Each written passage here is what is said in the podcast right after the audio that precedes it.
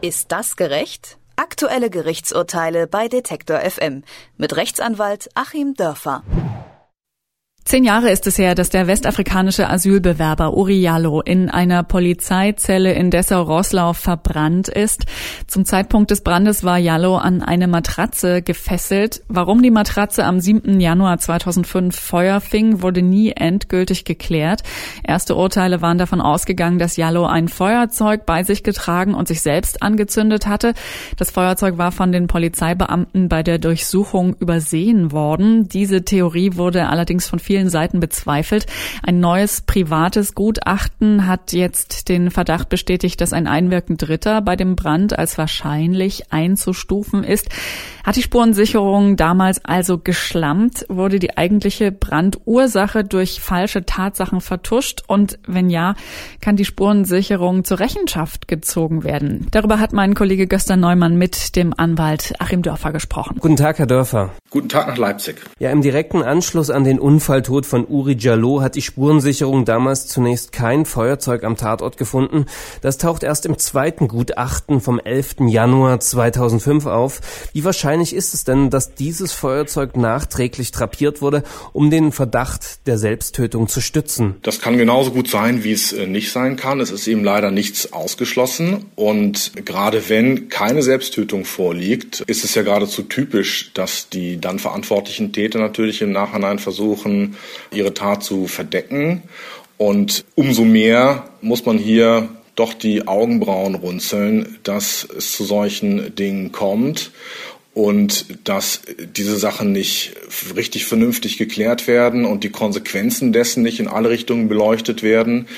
Und ja offensichtlich, wie sich jetzt herausgestellt hat, das Feuerzeug selbst noch nicht mal gründlich genug untersucht wurde. Die private Initiative in Gedenken an Oury Jalloh hat jetzt ein neues rechtsmedizinisches Gutachten aus Großbritannien und Kanada anfordern lassen. Darin heißt es ja, dass eine Einwirkung Dritter als wahrscheinlich einzustufen ist. Was bedeutet dieses Ergebnis für die folgende Betrachtung des Falls? Das ist eine ganz wichtige Sache und die wirft natürlich ein sehr ungünstiges Schlaglicht auf die Arbeit der Staatsanwaltschaft und der Gerichte bis Her. Denn es ist ja nun nicht so, dass britische oder kanadische Gutachter über eine Kompetenz verfügen würden, die nun derart viel größer als die von deutschen Gutachtern wäre, als dass eben diese Fragen nicht auch in Deutschland hätten geklärt werden können. Also man muss schon sehr kritisch nachfragen, warum ist niemand vorher darauf gekommen? Warum sind vorher diese Fragen nicht gestellt worden? Warum sind vorher diese Schlüsse nicht angedeutet worden? Zumal, wenn man sich die Eckdaten anschaut, die jetzt in dem neuen privat initiierten Gutachten auftauchen, sind das ja alles Sachen, die relativ nahe liegen und die im Prinzip ja ein Staatsanwalt bei einem gründlichen Aktenstudium schon mit einem Textmarker anmarkern muss, dass da eben noch was zu klären ist. Aber offensichtlich ist in Deutschland dann eben nur ein Gutachten gemacht worden und das war in dem Fall zu wenig. In den vergangenen Jahren wurden in mehreren Prozessen hauptsächlich die beteiligten Polizisten angeklagt und verurteilt.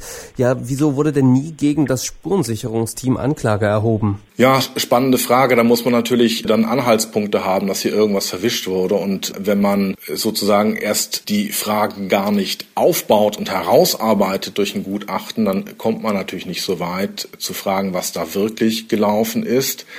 Der Fall ist allerdings nicht untypisch und obwohl es eben hier zulasten des Opfers läuft, läuft es teilweise auch zulasten des Täters. Es wird eben ein Gutachten gemacht. Auf dem Gutachten, das vielleicht schlampig ist, wird die Anklage aufgebaut. Dann wird die Anklage dem Gericht vorgelegt. Und obwohl das Gericht verpflichtet ist, nach der Strafprozessordnung diese Anklage gründlich zu prüfen und gegebenenfalls in Eigeninitiative weitere Gutachten anzufordern, passiert das in der Praxis im Grunde nie.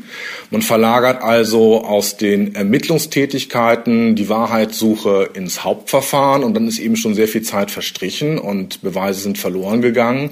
Zeugen erinnern sich nicht mehr. Und gerade die Gerichte haben eben auch die Tendenz, die Arbeit der Staatsanwaltschaft viel zu wenig zu hinterfragen. Das passiert wirklich nur in Ausnahmefällen und ist hier offenbar eben auch der Fall gewesen. Denn die Fragen, die jetzt die Gutachter aufwerfen, hätten eben durchaus auch vom Gericht kommen müssen. Ich möchte nur mal ein Beispiel aus persönlicher Erfahrung nennen. Ich habe auch einen strafrechtlichen Fall zu bearbeiten gehabt, wo die Gutachten gegen meinen Mandanten gingen. Dann ist die Anklage eingereicht worden. Ich habe mit hohem Aufwand nachgewiesen, dass die Gutachten unbrauchbar sind. Die Staatsanwaltschaft hat es ignoriert. Das Gericht hat es glücklicherweise nicht ignoriert, hat beide Gutachten verworfen, hat nochmal komplett neue Gutachten angefordert. Und so muss es eigentlich laufen, aber das ist eben eher der Ausnahmefall. Und das ist auch ein Fall, der eben dann für das Opfer oder im umgekehrten Fall für den Angeklagten sehr, sehr belastend ist, denn so eine aufwendige Anwaltsarbeit ist teuer. Und es ist ja eigentlich auch nicht Sinn der Sache, dass der Anwalt dann die Arbeit macht, die Aufgabe der Staatsanwaltschaft wäre.